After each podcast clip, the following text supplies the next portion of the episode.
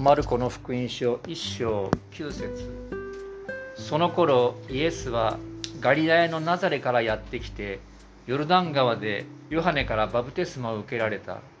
イエスは水の中から上がるとすぐに天が裂け天が裂けて御霊が鳩のようにご自分に下ってくるのをご覧になった。すると天から声がした。あなたは私の愛する子。私はあなたを喜ぶ。それからすぐに御霊はイエスを荒野に追いやられた。イエスは40日間荒野にいてサタンの試みを受けられた。イエスは野の獣と共におられ見つかいたちが仕えていた。以上です。今日はこのところから荒野の道と題して御言葉を取り次ぎます。皆さんおはようございます。今日は4月2日で、えー、まさに日本ではですね新しい年度がスタートしました、えー、入学式入社式などに出る方もいるかもしれません。職場が変わる方環境変わる方もいるかもしれません。今日の箇所はですねイエス様の就任式です。救い主である。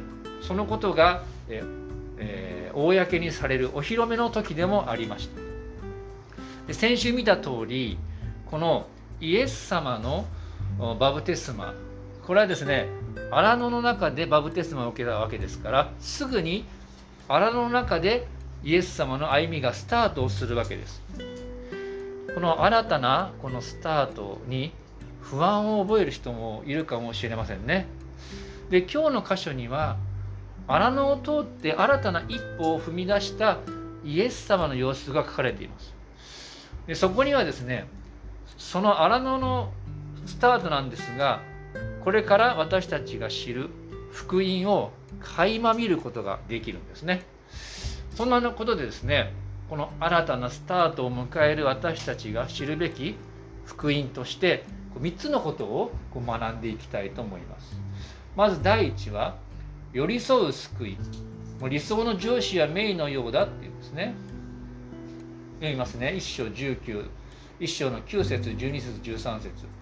その頃イエスはガリラヤのナザレからやってきてヨルダン川でヨハネからバプテスマを受けられた。ここで読みましょうか。3はいそれからすぐに御霊はイエスを荒野に追いやられた。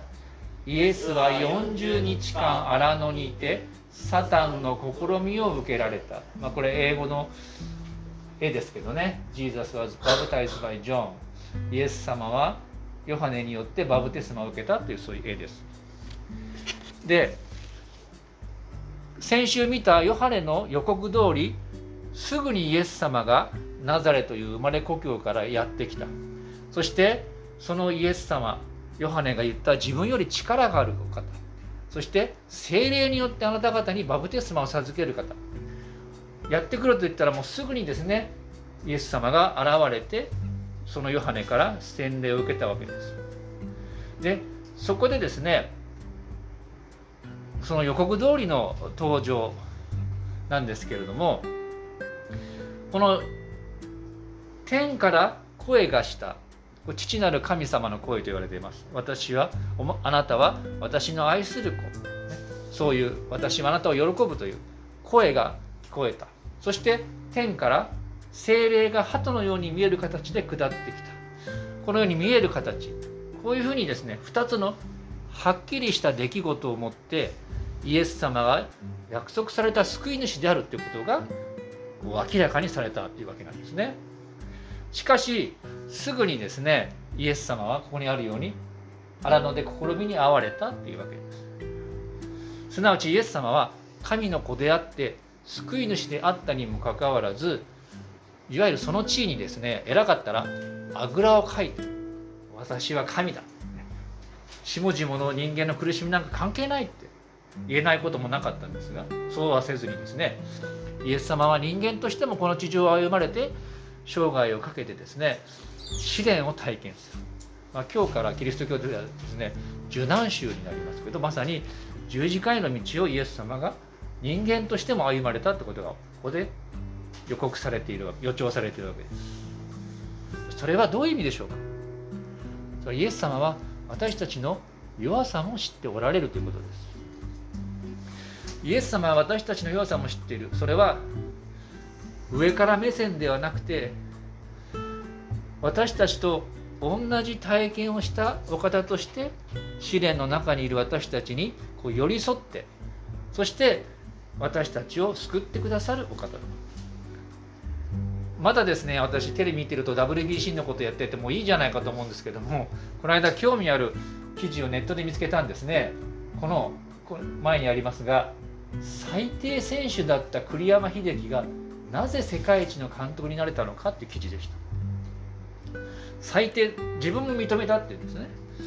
で実は彼は東京学芸大学といって先生を養成するもう野球ではですね名門でも何でもないところの出身だった。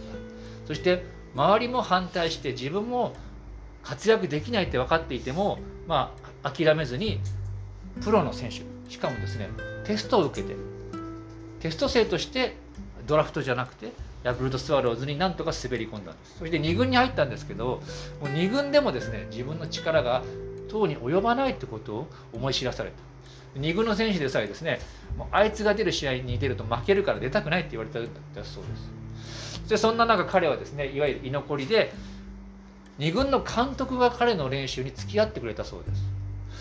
そしてその監督がですねこう言ったんですね。俺はなお前が一軍で活躍することも大事だけどそんなことは考えてないんだ。なんて言ったかっていうと俺はお前が人間としてどれだけ大きくなれるのかその方が俺にとってよっぽど大事なんだよ。だから周りがお前のことをどう思うと関係ないんだ。明日の練習で今日よりほんのちょっとでも上手くなっていてくれたら俺はそれで満足なんだよ。他の選手と自分を比べるなって。そう言ってくれたそうです、まあ、彼は自分の本の中でこの言葉が自分の体に染み込んできたっていうんですね。それでまあこの記事をですねライターはこうまとめています。栗山監督は苦しい状況を周囲に支えながら克服し多くのことを学んできたからこそ指導者としても選手を信頼し成長させる術を知っているということではないだろうか。苦しんで自分が支えられたからこそ自分も監督としてね選手を指導するんじゃなくて寄り添ってその人が輝けるようにするのが私の使命だって彼は言ってました。そういうことが見て取れる記事です。皆さんね話変わってキリスト教ってどんな神様信じてるんですか？って聞かれたら何て答えますか？一つ言えることはですねキリスト教の神様それは人間の痛みを知っておられる神様だと言えることができるんです。それは大事なことなんです。日本人一般なんとなく神仏にすがる祈るっていうことをするかもしれません。でもどんな神様に助けを求めるかってことを知ってその神様に人格的に向き合って祈れるっていうのはですね大きな安心をもたらします。それは例えるならばですね病気になった人が名医に頼る。しかもただの名医じゃなくてその名医が自分も大病を患ってその同じ患者の気持ちでしかも名医という素晴らしい技術を持って関わってくれるそういうお医者さんに向き合う患者のようにどんな神様特に痛みを知っている神様イエス様ってことを知って祈れるってことは私たちに大きな安心をもたらすことができるわけです。でそのイエス様について聖書はですねこう証言しているんですね。新約聖書ヘブル4の1516私たちの大祭司つまり救い主イエス様は私たちの弱さに同情できない方ではありません。罪は犯しませんでしたが全ての点において私たちと同じように試みに遭われたのです。試みに遭われたのです。ちょっとここから難しいかもしれませんが読める方読んでみましょう。3はい。ですから私たちは憐れみを受けまた恵みをいただいて折にかなった助けを受けるために大胆に恵みの御座に近づこうではありませんか。弱さを知って弱い人を助けてくださるイエス様って知ってるんですから知ってるんですからそのイエス様の憐れみを受けるために大胆に恵みの御座に近づこうって言ってるんですね。ですから苦しむ時にこう祈ってみてください。はっきりとイエス様イエス様あなたは私のこの試みも試練もご存知です。どうぞ私を憐れんで救ってください。こう祈ってみてはどうでしょうか。2番目。天が避けて下ってくる救い。天を見上げるってことです。ちょっと読める方は読んでみましょう。1の今日の1章10節3はい。イエスは水の中から上がるとすぐに天が裂けて御霊が鳩のようにご自分に下ってくるのをご覧になった。この出来事は何か。一点だけ注目したいと思うんですけどもそれは天が裂けて御霊が下ったということです。この鳩のようにですね。この「避ける」という言葉にはこういう意味があるんです。遠い存在の神様が身近なお方として私たちがその神様に近づけるようになったというそういう信仰です。でこの「避ける」っていう言葉同じ言葉がですねイエス様の十字架の出来事にも使われています。イエス様が十字架にかかって何が起こったか知ってます？いろんなことが起こった一つは神殿の膜が上から下に真っ二つに裂けたって言うんです。それはどういうことかっていうと当時の神殿は一番奥にですね最も清くて神がいるとされてる場所があってそこに人間は近づけないことになってたんです。でもイエス様が十字架の上で体を裂いたことによって神殿の幕が裂けた。それはイエス様の十字架によって罪ある人間の罪が許され清められたからその神殿の奥にいるような清い神様に近づけるんですよ。そういうメッセージです。そしてもう一つ意味があります。それはですね旧約聖書の伝統から引き継がれた素晴らしい信仰です。それはですねこういう信仰です。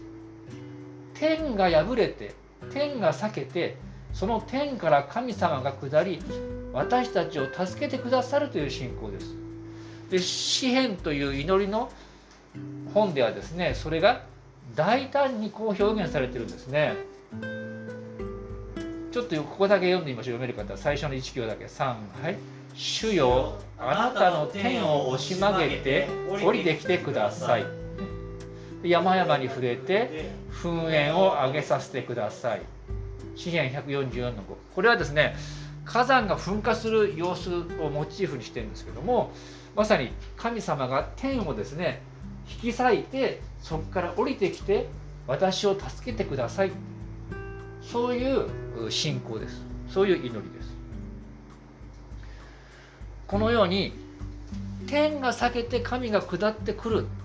そして助けに来てくださる。そういう神様は誰か。イエス様ですよね。